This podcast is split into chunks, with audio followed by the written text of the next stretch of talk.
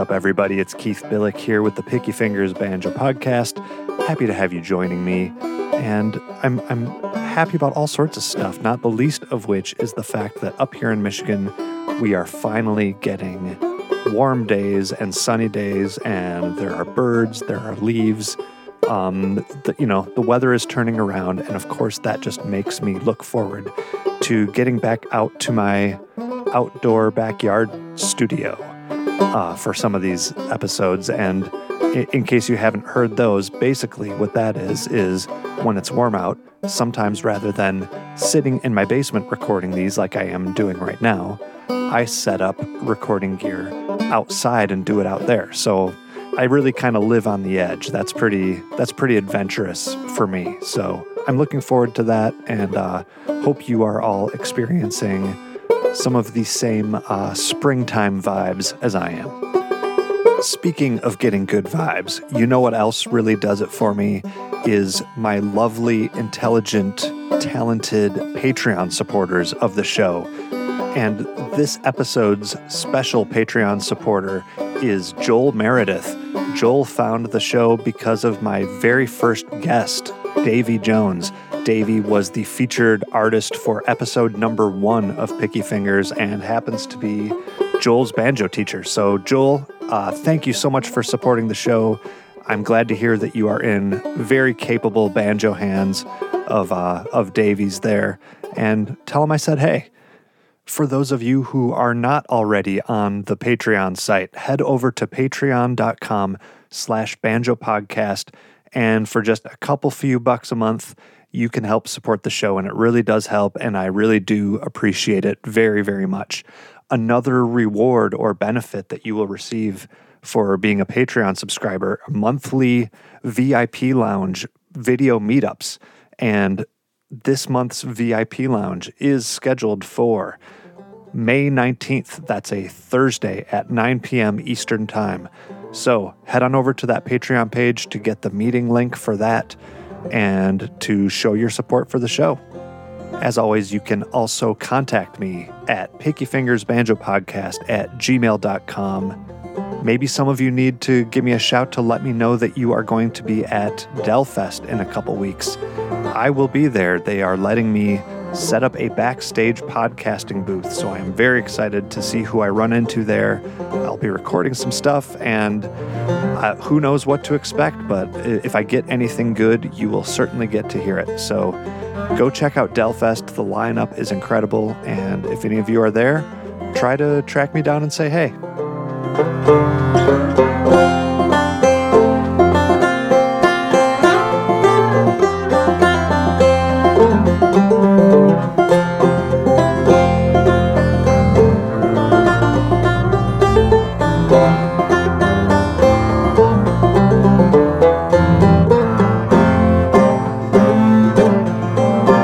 Have a Freshly-Picked episode featuring the new album by Brittany Haas with Paul Kowert and Mike Gaisbacher, titled The Impromptu Sessions No. 1.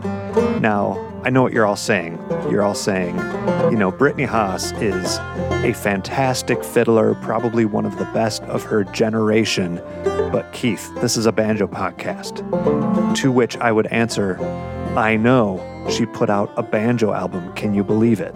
So I was really excited to hear it, and not only is it a banjo album, but it's a banjo plus 2 upright bass album. So there's a lot to dig into with that, but you know that with musicians like Brittany, Paul, and Mike, they're going to come up with something good, even if it is maybe slightly unusual in terms of the instrumentation and the approach. But regardless of which instrument she's playing, I am a huge Brittany Haas fan, so please enjoy this interview on her new album, Impromptu Sessions No. 1.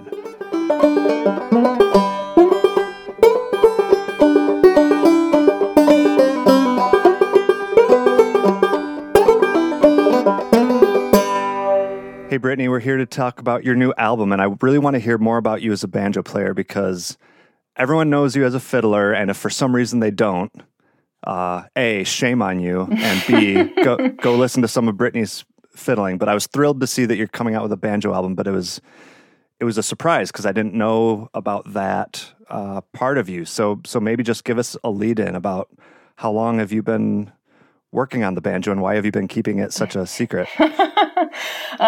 Great question. And thanks for having me, Keith. So I got this banjo. I have the same old banjo I've always had. I got it when I was about 14, and that was a time when I was deep in the throes of my obsession with Bruce Molsky, which still continues to this day. But at that point, I just wanted to be exactly like Bruce. And as you know, he plays pretty much all the instruments, and he does it really well. So... not that I was like done with the fiddle or anything, but I just was kind of excited to branch out a little bit, and I thought banjo would be a fun second instrument. So he helped me find this banjo. It's a Mike Ramsey banjo. And at the time I was taking fiddle lessons from Jack Tuttle in Palo Alto, California, where I grew up. And at that time he was teaching, actually he still teaches through Griffin Stringed Instruments. It's a guitar store in the area.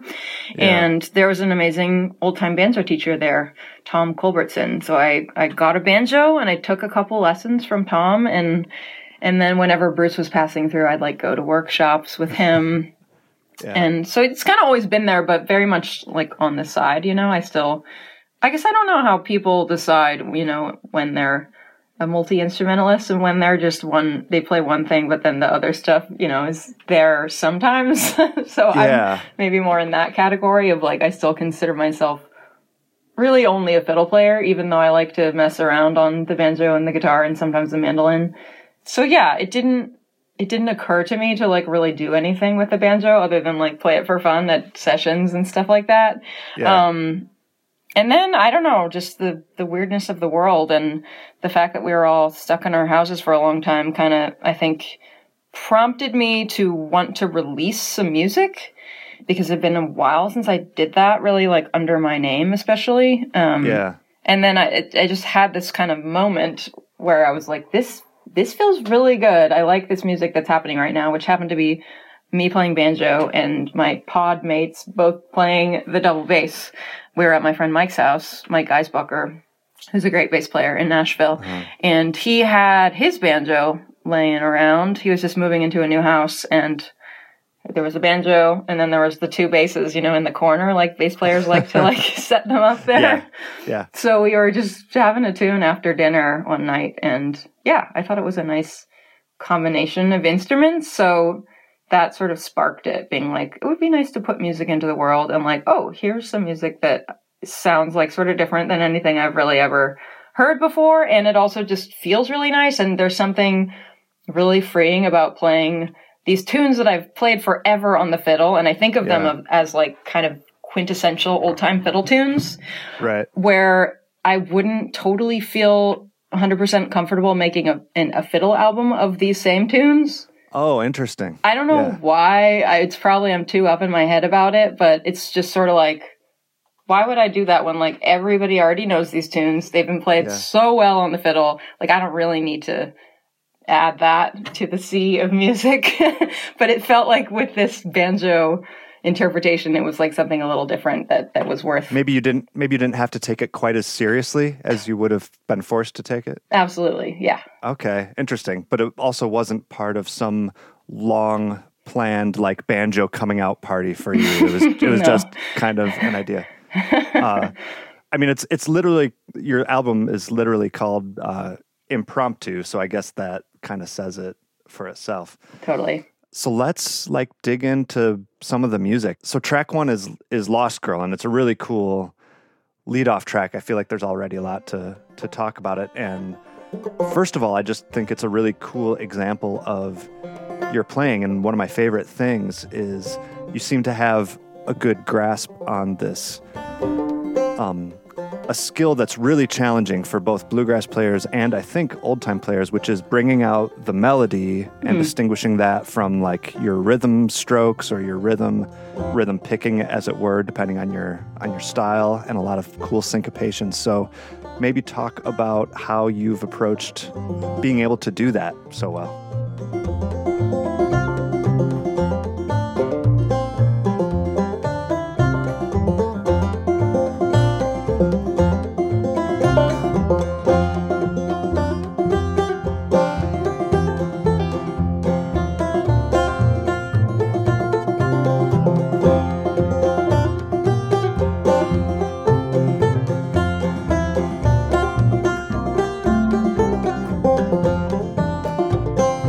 I think, well, obviously my approach is coming from a fiddler's mind. So, and because there's not a fiddle on this record, so I'm the only melody instrument, kind of is a unique thing, because usually, or from what I understand of old-time banjo, it's usually heard with the fiddle, and the banjo is playing something that resembles the melody, but is not trying to hit every single note, because that's just not necessary when that's already happening on the fiddle, you know? Right. Yeah. But since there was no fiddle, and because my mind is like 100% melody, like that's just like how I'm wired from fiddling for so many years. So that's what I'm trying to get out, and I'm trying, you know, like there's that, I don't know what the exact quote is. It's something about like how like art limitations like enhance or whatever, you know, like actually having something holding you back can help you create something that's like more meaningful or something. Mm-hmm. So on the banjo, I am limited in my abilities. So I'm just trying to get the melody out as best as I can. And I'm in a kind of different tuning. I'm not in the standard G tuning for a lot of this. And actually the whole record, it's all in the key of either F or G. And so I'm using what's called the last chance tuning, or that's what I've heard it called anyways. Okay. That, so it's like C, F, C, D, F. So it has that second in there, which is kind of cool. And right. I don't know, I just basically like was playing in this tuning and realizing that tunes fit there pretty nicely. And for some reason, like the G tuning actually has always been like weird for me. I think it's because of my fifth wired brain. Like I have that same problem on the guitar where the third interval just totally throws me off every time. Oh, it's bananas. Yeah, it doesn't make sense. Yeah, it's crazy. So not. But you can deal with a second. Yeah. Like you have a fifth and a second within that banjo tuning. Like how? That's nuts. I think because well, it sounds really nice just open with the second ringing, but you can put your finger down on the third fret and close the chord, and then you just have 5-1 5-1. Yeah. So that's sort of the default position there. I don't know. So it's almost like the second isn't really there, but it's useful when you're playing a melodic line. Yeah.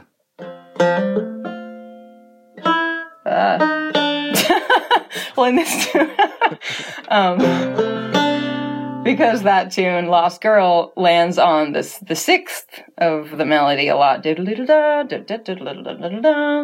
nice to have that one as an open string, so that kind of works out nicely. Cool.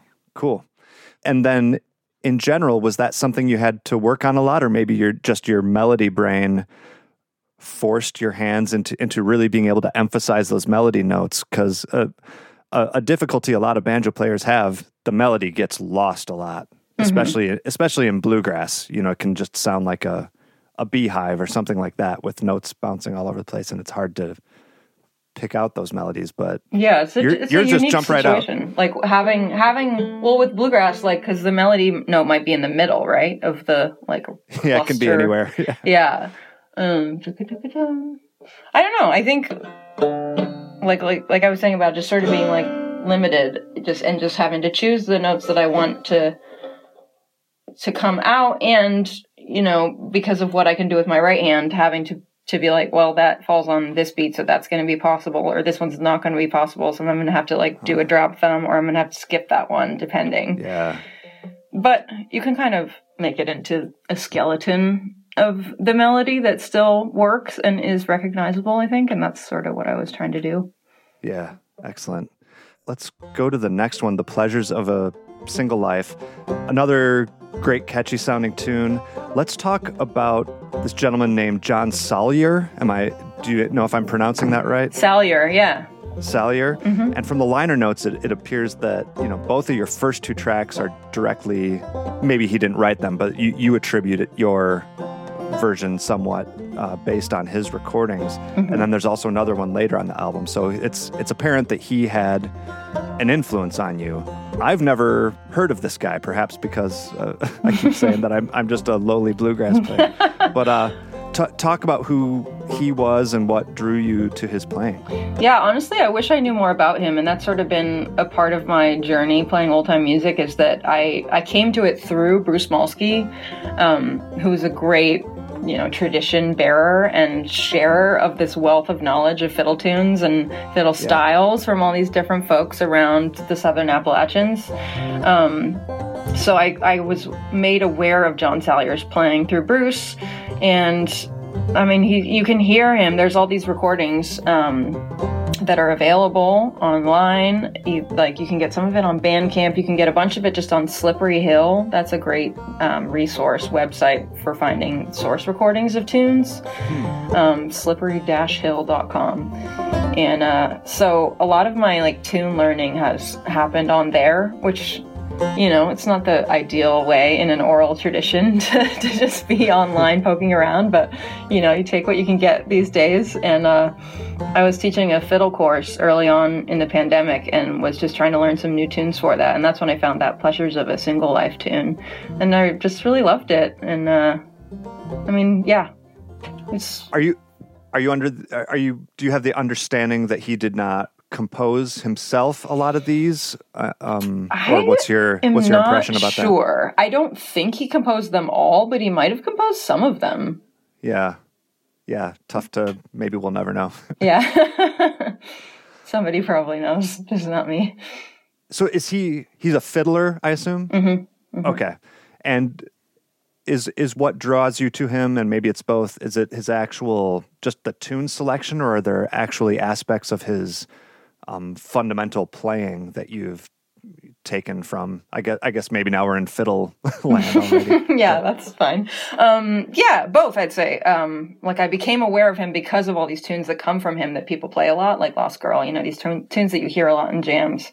But then, you know, trying to revisit the actual recordings, because we have those, and I think it's easy to forget that when you're at a festival and you're just sitting in a jam and learning a bunch of old-time tunes from the people you're sitting with, which is such a beautiful way to do it. But then it's also nice to go back to the source and just hear how they actually played it. And yeah, his fiddle playing is really beautiful, and it kind of has that cool combination of smooth yet rhythmic bowing.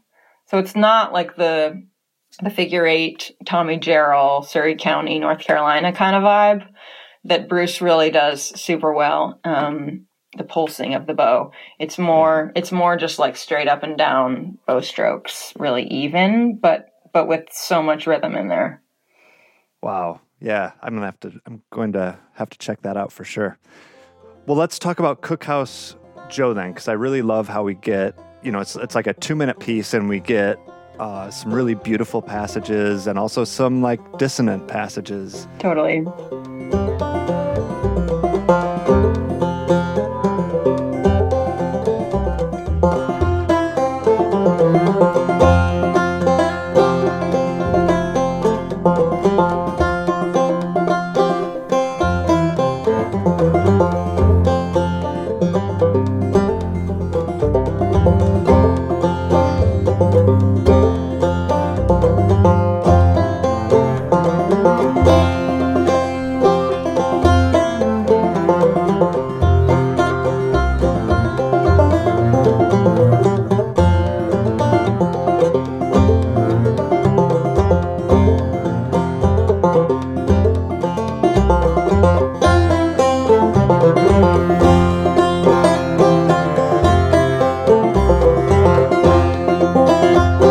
This is where I'm going to start making you talk about the instrumentation of the album, which of course is probably the number one question that you get asked about, what's the deal with this album? I got to see Ornette Coleman play live, wow. And he had two double basses, and he's synonymous with avant-garde music. Mm-hmm. So as far as I know, this is the first banjo plus two upright bass album. And I guess I'm bringing it up in the context of Cookhouse Joe because we really get to hear the contrast between the two bass players on this one. Mm-hmm. And I guess as a side note, this album is a really great headphone listen because of how you have them panned. You can really individualize what each of the players is doing. Totally. So I'm sure you have to explain this, but just talk about the choice of having this instrumentation. You already alluded to it a little bit, but... Yeah, I mean, I think the reason it worked so well is because, well, for one, it's two people who play in a sort of a similar way. Like Mike has definitely learned a lot from Paul. I used to take lessons from him. And so there's kind of a similar mindset in their approach to the bass, mm-hmm. which is pretty wide for what you normally hear a bass doing. You know, they can definitely do that thing, the kind of alternating, you know, root and fifth thing on a tune like any of these.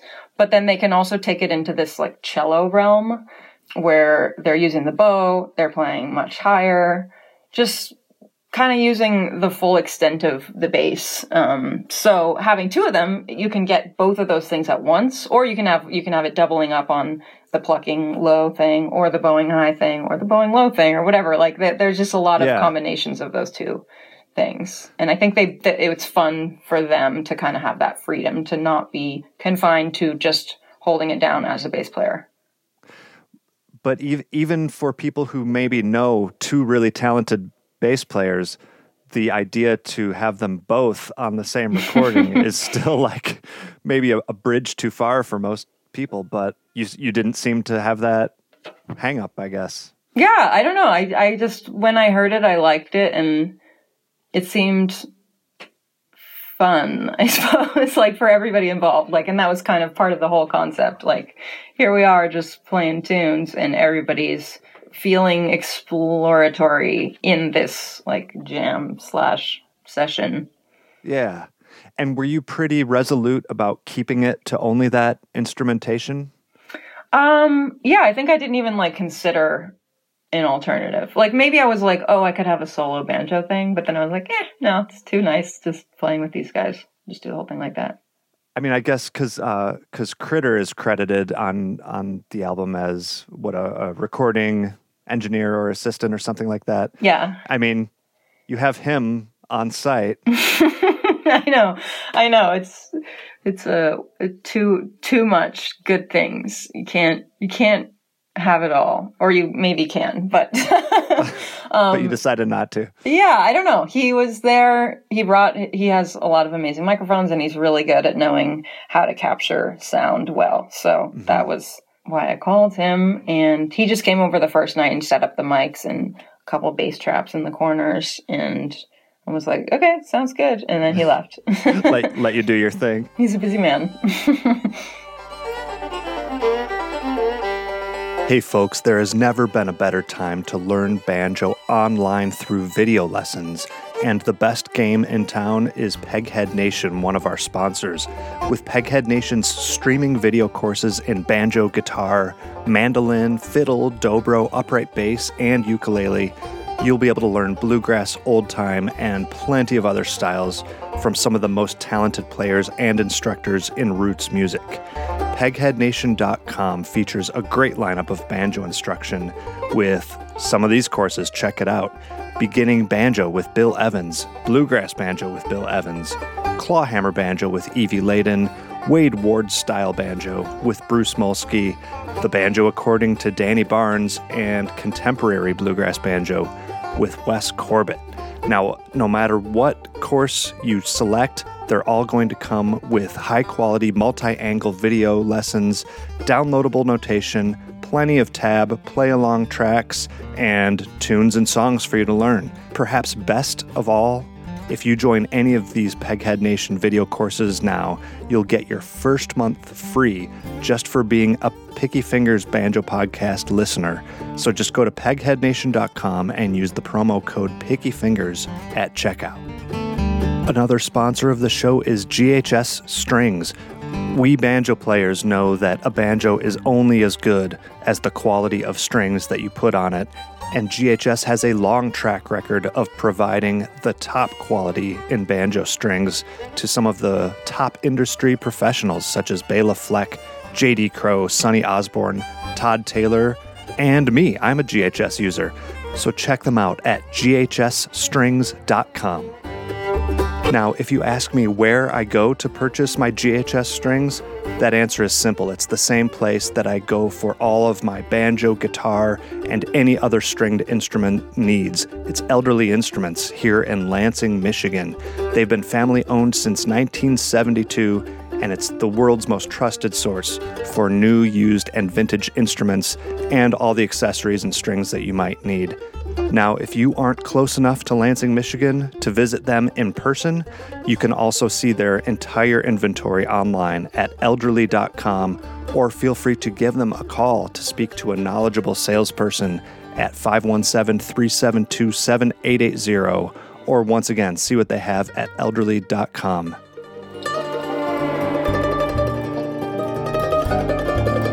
I mentioned that you do have the basses panned hard left and right. I have my guess, but who's in which channel? I forget.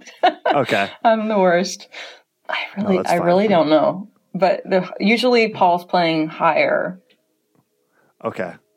So I think that means he's in the left, which would have been my guess, but if I'm wrong, then it just means you have your headphones in the wrong ears.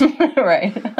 And then there was one moment, I think it was in Shove the Pig's Foot, in that the tune that starts with the intro is both bowed basses. And we were sitting in Dave Cinco's mixing studio, and we were like, what if, like, you know, the panning like changes in the middle, you know, like the curtains coming to the middle, so that there's a little moment where there's an alteration in the panning. It's in the center. Yeah, when there's no banjo, they get to move into and then it's territory. Like, and then they like spread out again when the banjo comes back in.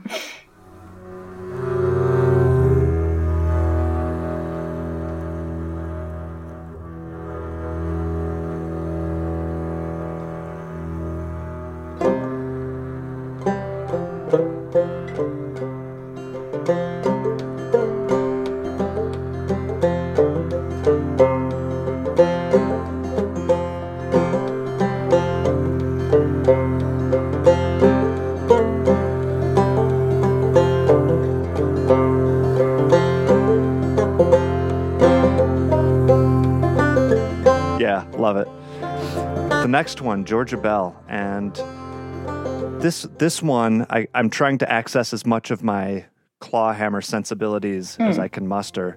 This one seems like it might be tricky on claw hammer, and I'm saying that because there seem to be a lot of like upbeat melody notes.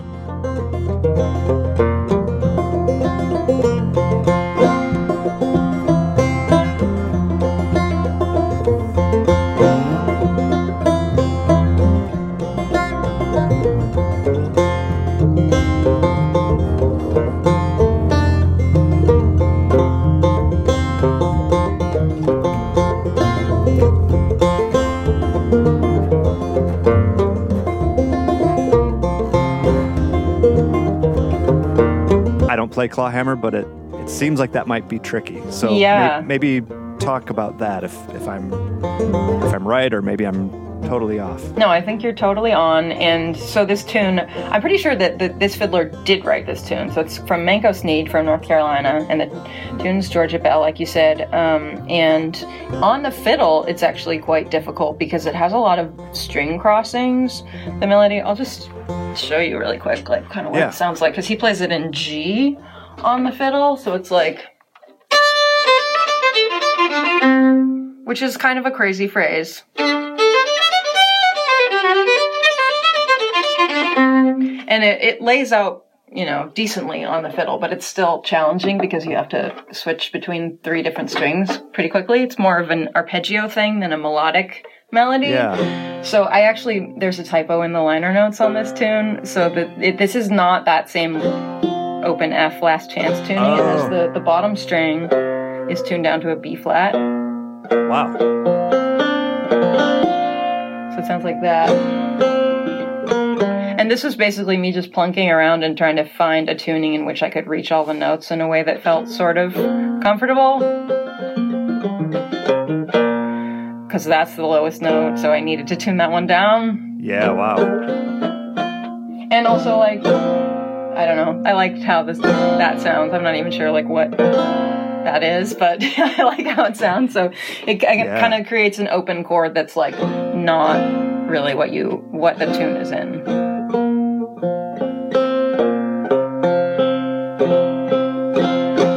Anyways, yeah. And then the tune has three parts, and the C part is also kind of challenging, and it has like this part that goes, oops. I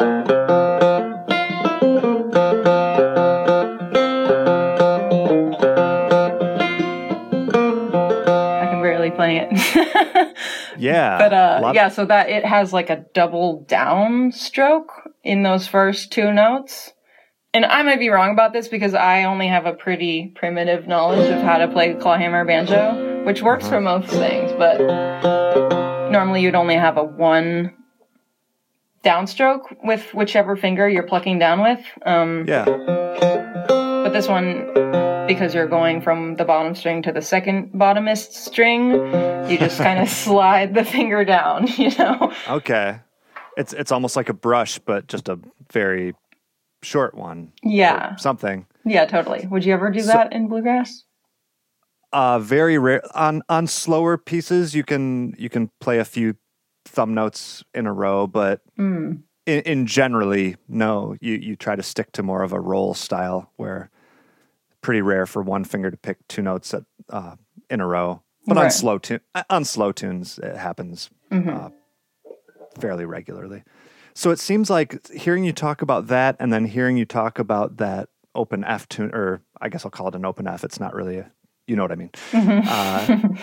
It seems like you have a way of rather than taking the banjo as it is and finding the melody, you have a way of like making the banjo do what you want it to. Like, because both of these you've talked about adjusting the tuning to get the notes that you want, and I don't know, I think that's a little it's not how I usually think about it. I find that interesting. I think maybe that's more of a fiddle thing, because with the cross tunings on the fiddle there are certain things that you can get in the different ones, but and some tunes would like definitely be played in cross A or standard tuning, but some people wouldn't necessarily do that, you know, like they'd just be like, I like how this sounds, or like this interval feels better to me, so I'm going to tune it that way.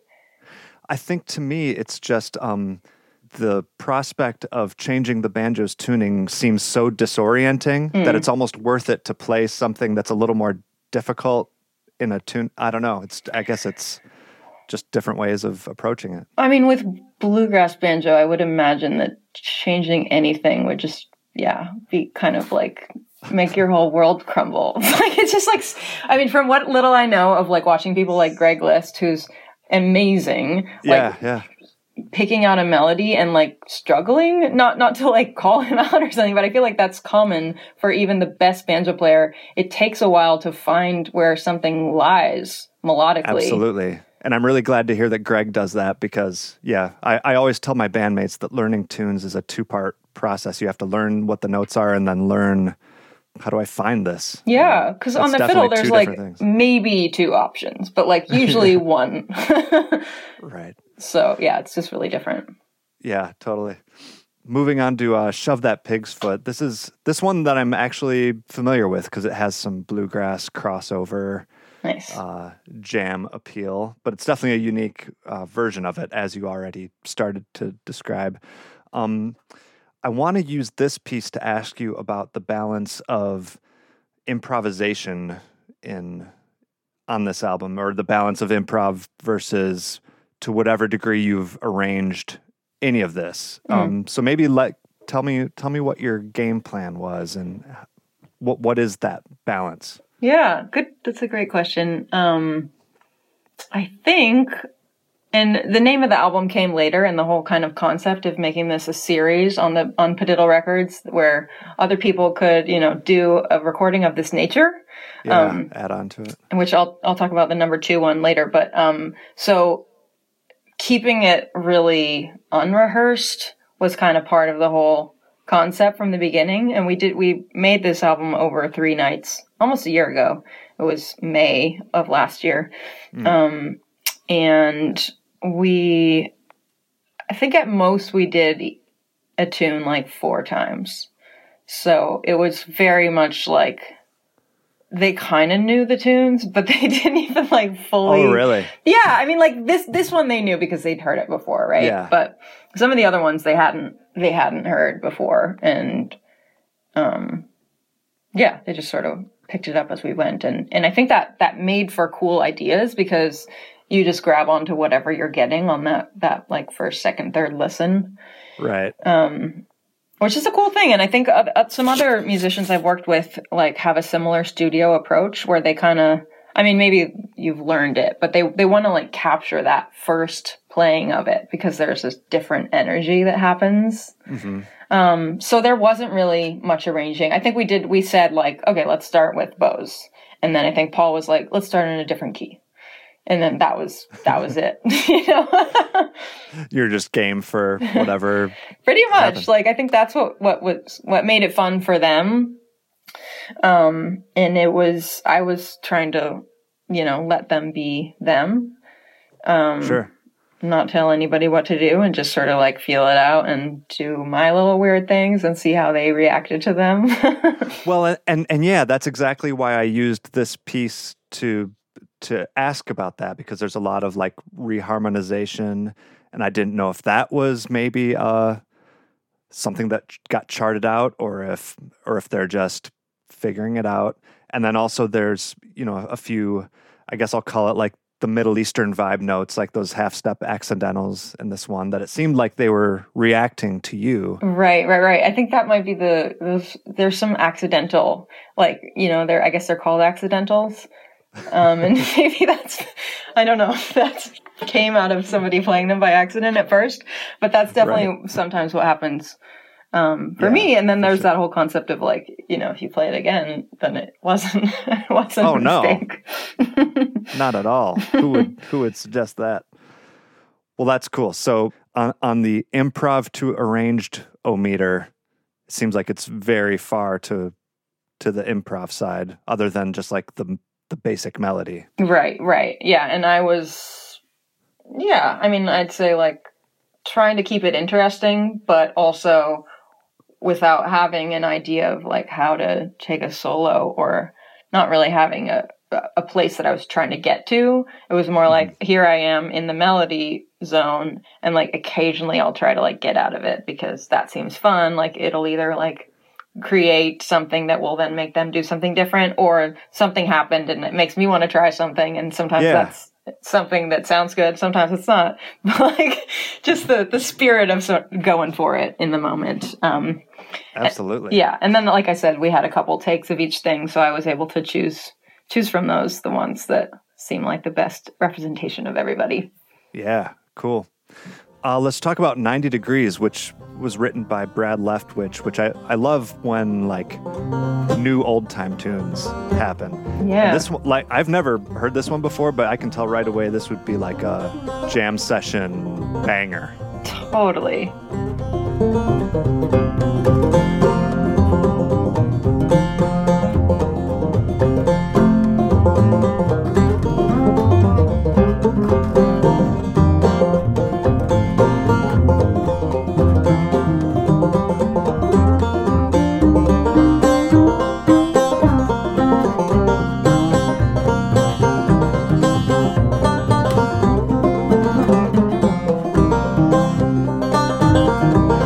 So it makes me wonder, is this a common tune that people know, or is this one that maybe you're out in front of a bit?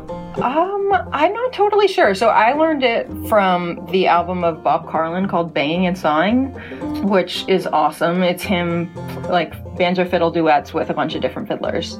And so this tune is on there. And, yeah, I've, like, played it here and there over the years with other people who knew it or other people who were game to learn it in a jam.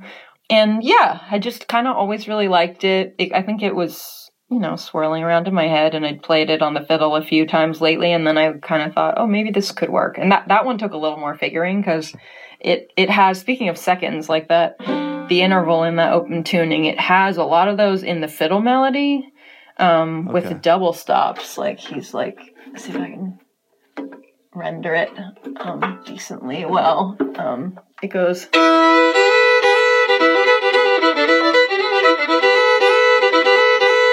which is so cool. So, yeah, just trying to sort of translate that effect. Yeah, I hope more people play this tune. I think it's totally awesome. Yeah, I dig it.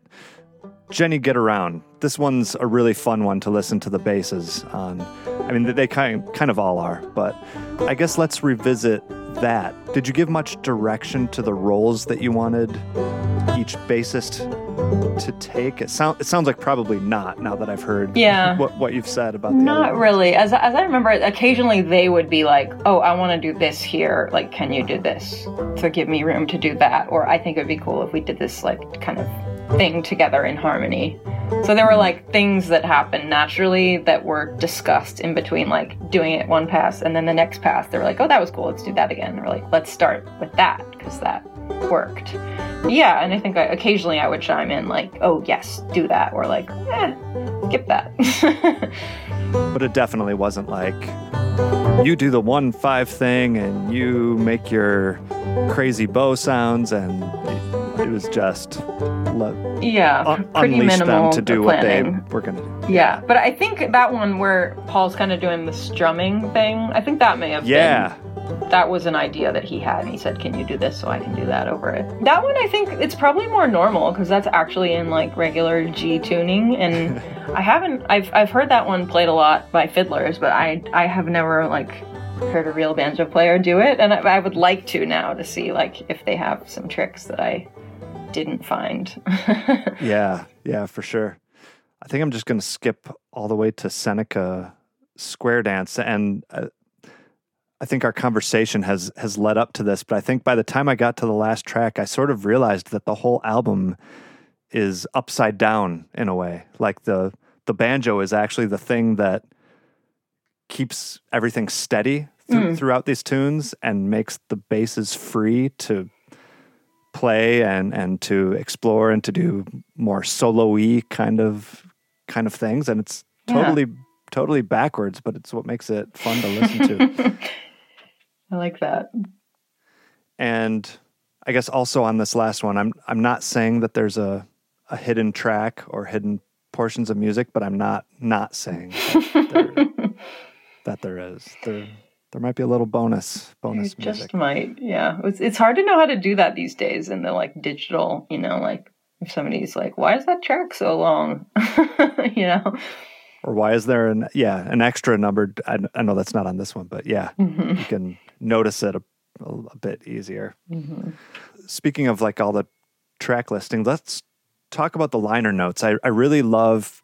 And this is a bit more common in old-time music. I wish it was more common in bluegrass and other forms of music. But you have like your sources for the tunes, and you have your banjo tunings listed. And I don't know. I just find that really cool. So here's my vote of thanks for including that, because I love when people do that. Cool. Yeah, I almost left out the tunings, but I'm glad I did that too.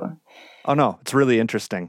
And I did have a question about your F tuning, your FC, FCD tuning that's used on, I have 8 of 11, but as it turns out, 7 of 11 tracks, I guess. Yeah. You've already explained it, but is there anything else that you want to say about how that tuning, because it's apparent that you use it a lot, about why that lets you navigate these tunes so well, or why you think you might be more comfortable with that than...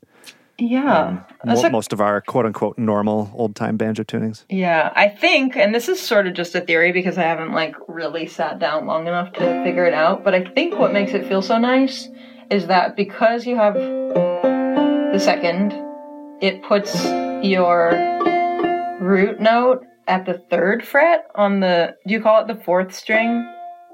The one that's that would be the first, second highest?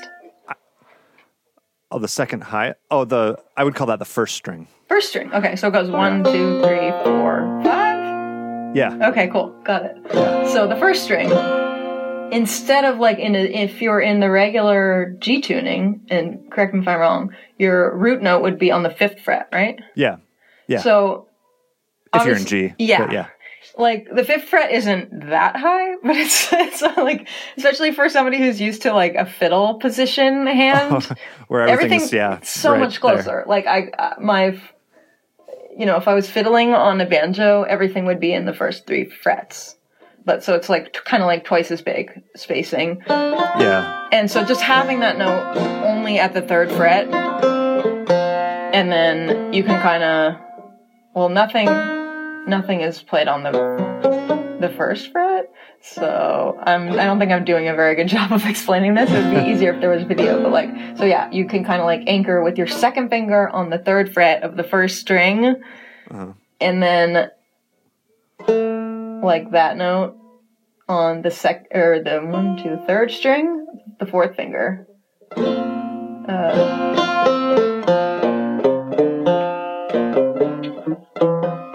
don't know. Anyways, what I'm trying to say is just that like it's pretty comfortable because everything's right there and you don't have to stretch very far out of that kind of general zone of the first 3 or 4 frets. Mm-hmm. So I like that.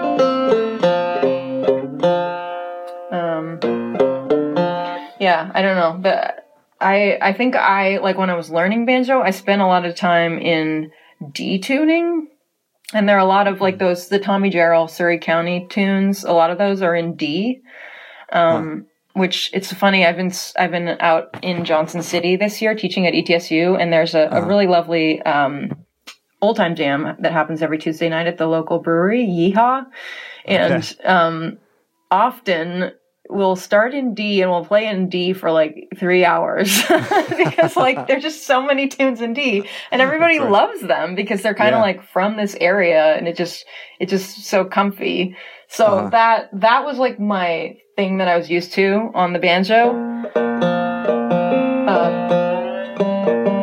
Let's see, how does that tuning work? Anyways, I think that tuning is kind of similar to this. Sorry, go ahead. Yeah, that would be like F sharps instead of Fs, and then A instead of C. Yeah. I think it's this. So this is like if you're down in C instead of up at D. Kind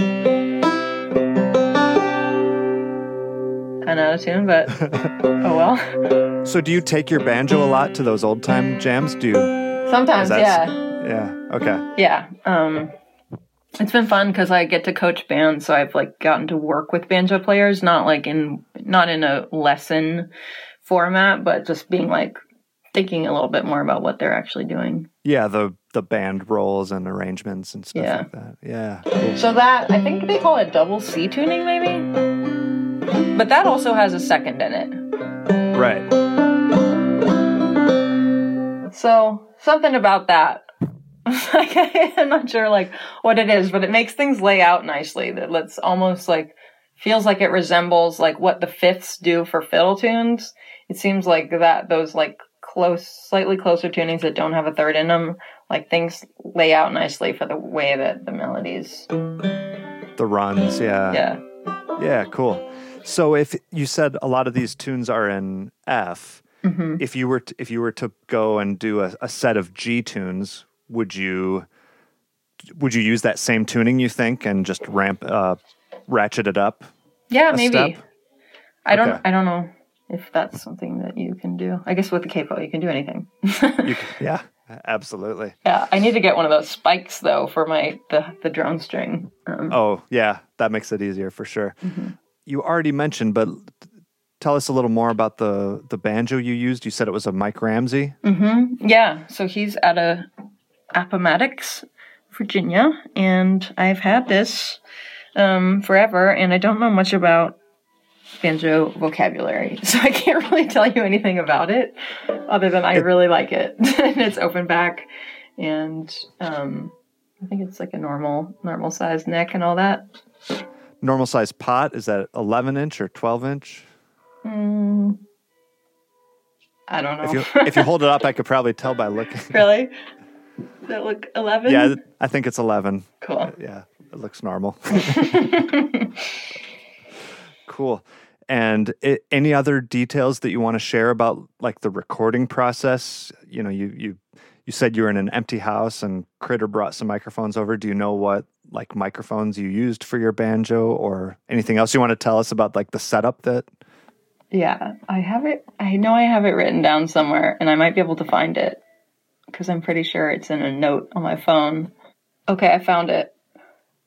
I have at least some of them. So there was an Omni mic in the center. I'm not sure what type of mic that was. The one on the banjo was a KM88. Mm-hmm.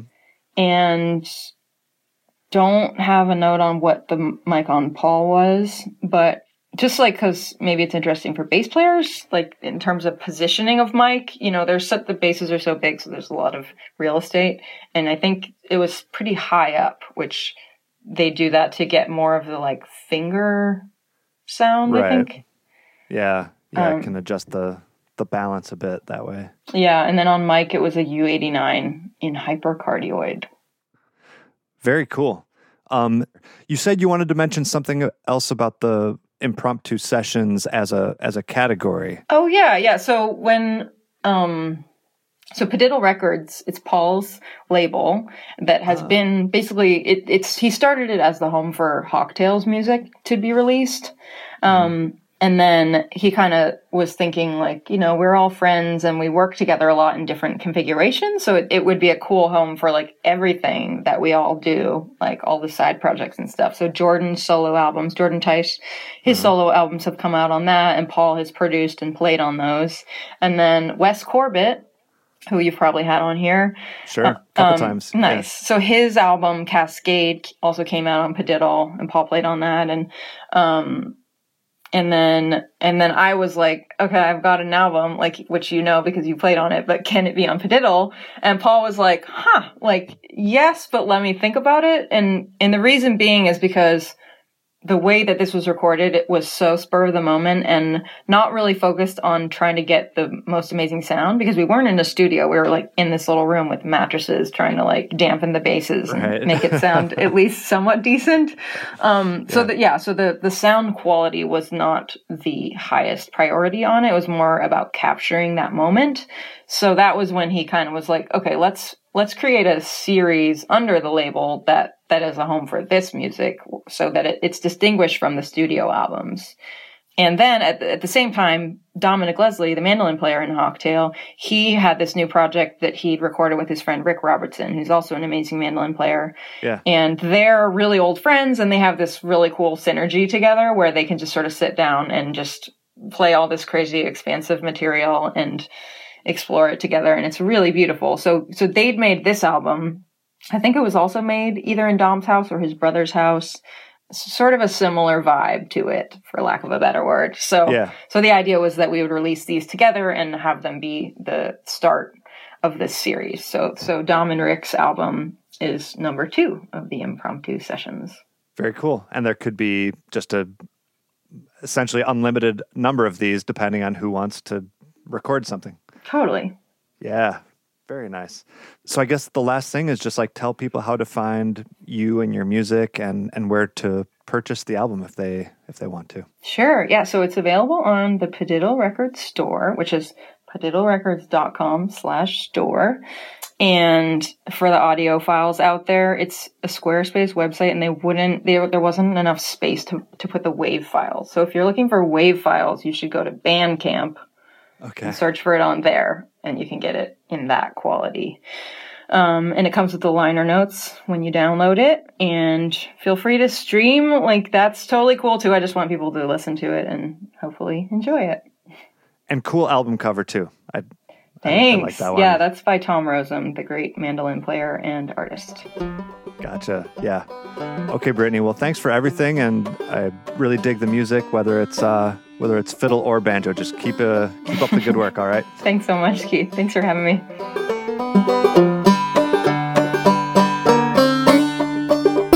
Thanks, everyone, for joining me. All those sound clips can be found on that new Brittany Haas album, so please go check that out. Extra special thanks to this episode's Patreon supporter of the show. That's Joel Meredith. Join Joel.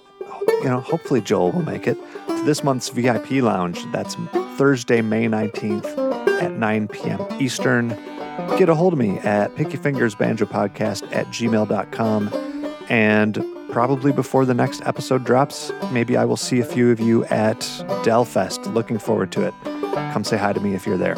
Otherwise, I will see you all next time.